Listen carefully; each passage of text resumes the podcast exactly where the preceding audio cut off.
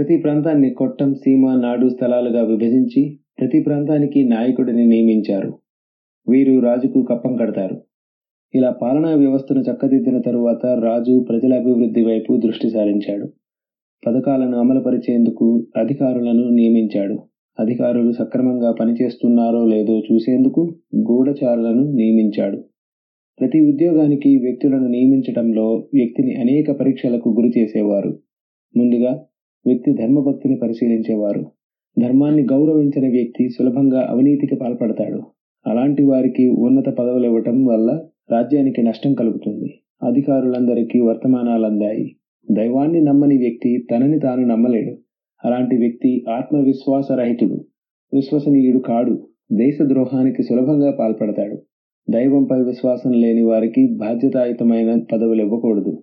రాజాజ్ఞ రాజ్యమంతా విస్తరించింది. తన ఆజ్ఞలను ఉల్లంఘించిన వారిని వారు ఎవరైనా శ్రీకృష్ణదేవరాయలు క్షమించడన్న నిజం ప్రజలందరికీ అర్థమైంది. దేవాలయం కోసం కేటాయించిన భూములను ఓ బ్రాహ్మణ పూజారి అక్రమంగా కాజేయాలని ప్రయత్నించాడు.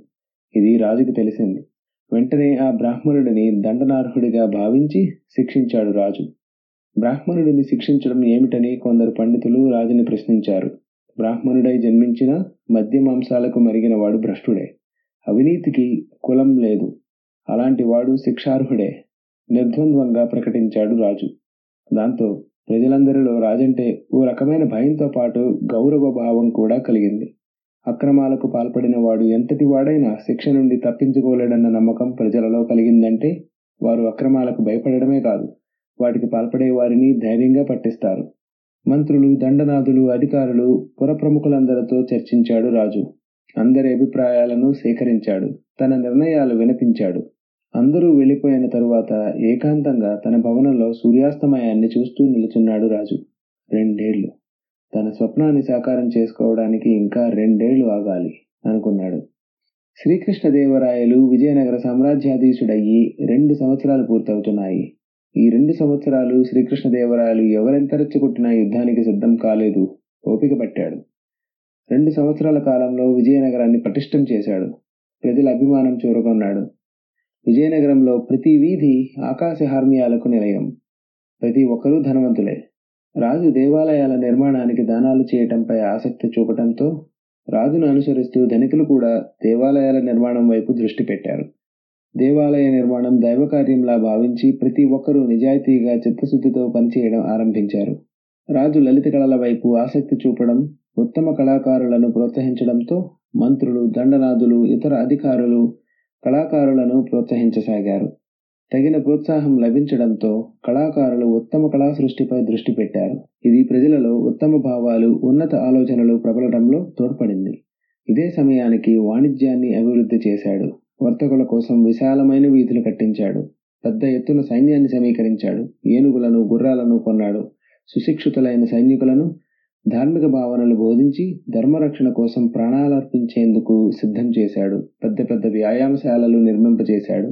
ప్రతి ఉదయం రాజు వ్యాయామం చేసి దేవాలయాలను దర్శిస్తుండడంతో రాజును అనుసరిస్తూ సైనికులు ప్రజలు వ్యాయామంతో దేహదారుఢ్యాన్ని సాధించారు. దైవ దర్శనం చేస్తూ ధార్మికులయ్యారు. ఓవైపు సైన్యాన్ని సమీకరిస్తూనే మరోవైపు గూఢాచారులను నలుదిశలా విస్తరింపజేశాడు. శత్రువుల పథకాలను కదలికలను గమనిస్తూనే ఉన్నాడు. ఇంకోవైపు అడవి ప్రాంతాలలో ఉండే ఆటవికులను బిల్లులను తన వైపు తిప్పుకున్నాడు. ఈ రకంగా విజయనగర సామ్రాజ్యాన్ని అన్ని రకాలుగా ఉత్తమంగా తీర్చిదిద్దిన తరువాత దిగ్విజయ యాత్రలకు వెళ్ళాలని నిశ్చయించాడు రాజు. పండితులను పిలిచి దిగ్విజయ యాత్రకు మంచి ముహూర్తం నిర్ణయించమన్నాడు. దిగ్విజయ యాత్ర కన్నా ముందు మరో మంచి ముహూర్తం చూడండి అన్నాడు తిమ్మరసు నవ్వుతూ ఎందుకని? అన్నాడు రాయలు. ప్రభువులు ధర్మరక్షణ విషయంలో పడి ధర్మపాలన మరుస్తున్నారు అన్నాడు తిమ్మరసు ప్రశ్నార్థకంగా చూశాడు రాయలు. ప్రభు అన్ని ధర్మాలలోకి దాంపత్య ధర్మం అత్యుత్తమమైనది. ఇతర ధర్మాలు నష్టమైనా దాంపత్య ధర్మం మిగిలి ఉంటే మళ్ళీ ధర్మం తలెత్తుతుందంటారు పెద్దలు. రాయలకు అర్థమైంది. అందుకు తగ్గ ఏర్పాట్లు తమరే చేయాలి అని ఆగి నా దృష్టిలో ఓ యువతి ఉంది. చిన్నాదేవి లోగుంతకలో చెప్పాడు రాయలు. చిన్నాదేవి అంటే సంగ తిమ్మరసు మాట పూర్తి చేయలేదు. తల ఊపాడు రాయలు. ఆమెను నా హృదయ దేవేరిగా స్వీకరించాను. పట్టమహిషిగా చేసే బాధ్యత మీదే. ప్రభు చిన్నాదేవిని రాజాంతపురంలో ప్రతిష్ఠించే ముందు తమరు ఉత్తమ కుల సంజాతను వివాహమాడాల్సి ఉంటుంది. అప్పాజీ రాజుల వివాహాలన్నీ రాజకీయాల ఆటలేనని చరిత్ర చెబుతోంది. ఏ కన్యని వివాహమాడడం వల్ల విజయనగర సామ్రాజ్యానికి లాభకరమో ఆ కన్యని వివాహమాడతాను. కానీ చిన్నాదేవి తమరి పట్టె మహిషి తిమ్మరసు మాటను పూర్తి చేశాడు. రాయలు చిరునవ్వు నవ్వాడు. తిమ్మరసు ఆశీర్వదించాడు. సాళువ నరసింహ నృపాలుడి ఇంట పుట్టిన తిరుమల దేవితో రాయల వివాహం వైభవోపేతంగా జరిగింది. సామంతులు ఇచ్చిన బహుమతులతో రాజభవనం నిండింది. అయితే రాయల దృష్టి వివాహానికి హాజరు కాని బహుమతులు పంపని సామంతరాజుల వైపే ఉంది. తిరుమల దేవి కోసమని రాజు అత్యద్భుతమైన మహలను నిర్మింపజేశాడు. అందమైన శిల్పాలతో ఆ భవనాన్ని నింపాడు. వివాహమైన కొన్నాళ్ళకు తిరుమల దేవి పవరం పక్కనే మరో అద్భుతమైన పద్మమాల వెలిసింది. అది చిన్నాదేవి నివాసమైంది తన దేవేరులిరువురిని సమావేశపరిచాడు శ్రీకృష్ణదేవరాయలు. నేను విజయనగర సామ్రాధీశుడనైనా మీ ఇద్దరికీ దాసుడను. కానీ రాజుగా నాపై అనేక బాధ్యతలున్నాయి. అనవసరమైన గొడవలతో గురుతరమైన బాధ్యతల నుండి నా దృష్టిని మరల్చడం భావ్యం కాదు. అందుకని నేను మీ ఇద్దరికీ ఒక వాగ్దానం చేస్తున్నాను. నాకు మీ ఇద్దరూ సమానమే. మీరు కూడా అసూయ ద్వేషాలు లేకుండా అన్యోన్యంగా ఉండాలి. భవిష్యత్తులో ఎంతో కాలం నేను యుద్ధాలతో విజయనగరానికి దూరంగా ఉండాల్సి ఉంటుంది. మీరిద్దరూ ఐకమత్యంగా ఉంటే మిమ్మల్ని కూడా నాతో యుద్ధరంగానికి తీసుకువెళ్తాను. ఎల్లప్పటికీ మనం కలిసి ఉండవచ్చు. ఐకమత్యంగా ఉండి నాకు మనశ్శాంతినిస్తూ నా ఆత్మస్థైర్యంగా నిలవమని మీ నుంచి నాకు వాగ్దానం కావాలి అన్నాడు రాయలు. తిరుమలదేవి చిన్నాదేవులు ఒకరి వైపు ఒకరు చూసుకున్నారు. వారి కళ్ళు కలిశాయి చేతులు కలిశాయి. హృదయాలు కలిశాయి. కృష్ణదేవుల మనసు ఉప్పొంగింది. వెంకటేశ్వరుడికి మనసులోనే ప్రణామాలు అర్పించాడు. రాచకార్యాలు ముగిసిన తరువాత రాజు తన ఇరువురు దేవేరులతో తుంగభద్ర తీరానికి వ్యాహ్యాళికి వెళ్ళడం విజయనగర వ్యాసులకు ఒక పండుగలా ఉండేది. నిత్యం నృత్యాలతో గీతాలతో ఆటలతో పాటలతో రాజధాని నిత్య కళ్యాణం పచ్చతోరణంగా ఆనందోత్సాహాలతో విలిసిల్లింది. ఇలా ఆనందంగా గడిచిపోతున్నాయి రోజులు. ఒకరోజు రాజు సభలో ఉండగా గూఢచారి వర్తమానం తెచ్చాడు. ప్రభు కర్ణాటక ప్రభువులు యుద్ధానికి సర్వసన్నాహాలు చేస్తున్నారు. రాయల ముఖంపై చిరుమందహాసం నిలిచింది. భగవంతుడు నా కర్తవ్యాన్ని నాకు గుర్తు చేస్తున్నాడు. కర్ణాటక రాజుపై యుద్ధానికి సన్నాహాలు చేయండి అని తెమ్మరసు వైపు తిరిగాడు రాయలు. అప్పాజీ ఈసారి నేను దక్షిణ భారతాన్ని జయించి గాని తిరిగి రాను కాబట్టి రాజధానికి తిరిగి వచ్చేసరికి కొన్నాళ్ళు పట్టవచ్చు. ఈలోగా ఎలాంటి అవాంఛనీయ సంఘటనలు కలగకుండా కట్టుదిట్టం చేయండి. అలాగే ప్రభు అన్నాడు అప్పాజీ.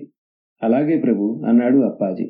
అప్పాజీ సాధారణంగా యుద్ధానికి వెళ్ళిన సైనికులు ఇళ్ళకు దూరంగా ఉంటారు.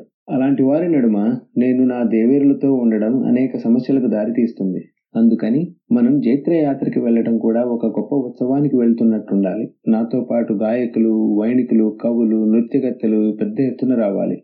అంతేకాదు సైనికులకు అవసరమయ్యే వస్తువులు అమ్మేవారు వ్యాపారులు. అంటే సైన్యంతో పాటు ఓ నగరం వెంట రావాలంటారు అన్నాడు తిమ్మరసు. తల ఊపాడు రాయలు. ఈ వైభవం శత్రువుల గుండెల్లో గుబులు రేపాలి.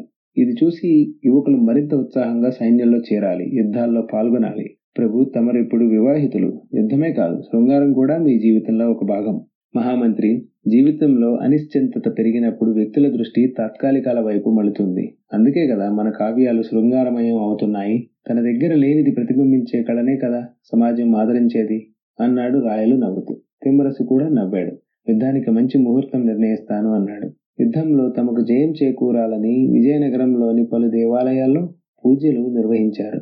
శ్రీకృష్ణదేవరాయలు తన దేవేరులు చిన్నాదేవి తిరుమల దేవి గార్లతో తమ విజయం చేకూరాలని విఠలదేవుడి ఆలయంలో గోపురాన్ని నిర్మించారు. స్వామివారి దీపారాధనకు మూడు వందల గోవులను దానంగా ఇచ్చారు. దాంతో ప్రజలందరూ మనస్ఫూర్తిగా శ్రీకృష్ణదేవరాయలు దిగ్విజుడై తిరిగి రావాలని భగవంతుడిని ప్రార్థించసాగారు. ఓ ముహూర్తంలో విజయనగరాన్ని వదిలి సేన జైత్ర యాత్రకు బయలుదేరింది. కానీ సైన్యం యుద్ధానికి వెళ్తున్నట్టు లేదు. ఏదో సంబరాలకో వివాహానికో వెళ్తున్నట్టుంది. విజయనగరం దాటిన తరువాత తుంగభద్ర తీరంలో రాయల సేనలు విడిది చేశాయి. సైనికులకు యుద్ధానికి వెళుతున్నట్టు తెలుసు కానీ ఎవరితో యుద్ధానికో తెలియదు. ఆ రోజు శ్రీకృష్ణదేవరాయలు విడిదిలో మంత్రులు సేనాపతులతో సమావేశమయ్యాడు. అందరూ రాజాజ్ఞ కోసం ఎదురు చూస్తున్నారు. సమావేశమైన అందరినీ కలియజూశాడు రాజు. మీరందరూ మనం ఏ వైపున ప్రయాణించాలి ఎవరితో తలపడాలన్న విషయాలు తెలుసుకోవాలని ఆతృతగా ఉన్నారని నాకు తెలుసు. మన యుద్ధ ప్రణాళికను వివరించే ముందు మీకు కొన్ని విషయాలు చెప్తాను అని ఆగాడు కృష్ణదేవరాయలు. తిమ్మరసు ఆమోదిస్తున్నట్టు నవ్వాడు.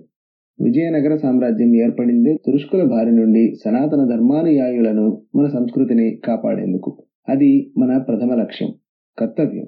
మనం ఏ యుద్ధం చేసినా ఇదే లక్ష్యం నేపథ్యంలో ఉంటుంది. అందరూ తలలూపారు. ప్రస్తుతం బీజాపూర్ బహుమని సుల్తానుల నడుమ విభేదాలు తలెత్తాయి. బీజాపూర్లో అధికారం కోసం పోరాటం జరుగుతోంది. కాబట్టి మనదైన రాయచూరు కోటను గెలుచుకోవడానికి ఇదే సరైన సమయం. పోర్చుగీసు వారు గోమంతక రాజ్యాన్ని గెలుచుకున్నారు. మనకు రాయచూరు యుద్ధం సమయంలో వారి సహాయం లభిస్తుంది. ఇదే సరైన సమయం. కాబట్టి మన సైన్యం రాయచూరు గమ్యంగా ప్రయాణిస్తుంది. తురుష్కులను నిర్జిస్తుంది. సేనాపతులు జయ జయధ్వానాలు చేశారు.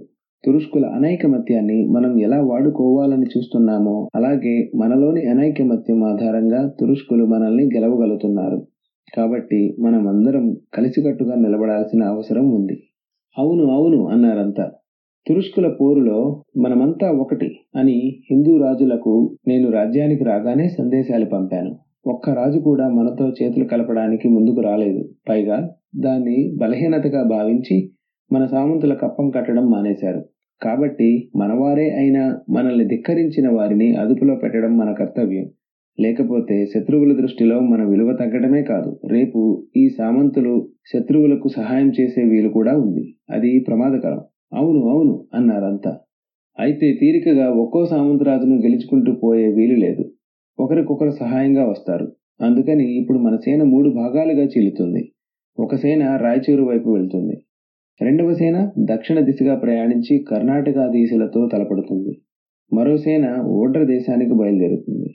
అయితే రాయచూరు దండయాత్ర పూర్తయి నేను వచ్చి కలిసే వరకు కర్ణాటకలో యుద్ధం ఆరంభం కాదు. చర్చలు సాగుతుంటాయి బెదిరింపులు జరుగుతుంటాయి. రాయల పథకం అందరికీ అర్థమైంది. రాయలు ఒకేసారి శత్రువులపై దాడులు చేయడం వల్ల ఒకరికొకరు సహాయం చేసుకునే వీలుండదు. ఎవరి రక్షణలో వారు పడతారు.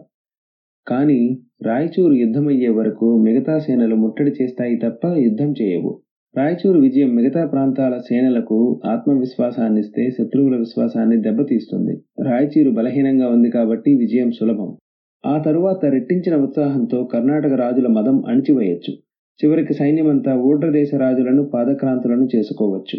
రాయల పథకం అర్థమైన తరువాత సేనాపతులలో ఉత్సాహం నిండింది. వారు రాజు పేర జయ జయధ్వానాలు చేయసాగారు. సంకల్పం దైవానిది. మనం దైవ సంకల్పాన్ని కార్యరూపంలో పెట్టేవారం మాత్రమే. అంతా శ్రీ మహావిష్ణువు దయ అన్నారు రాయలు వినయంగా. పరపపుటెత్తుల నుండి కిందకు దూకుతున్న కడలి వేగంతో పరవళ్ళు తొక్కుతూ కృష్ణదేవరాయల సేన రాయచూరు కోట వైపు పరుగులెడుతుంది.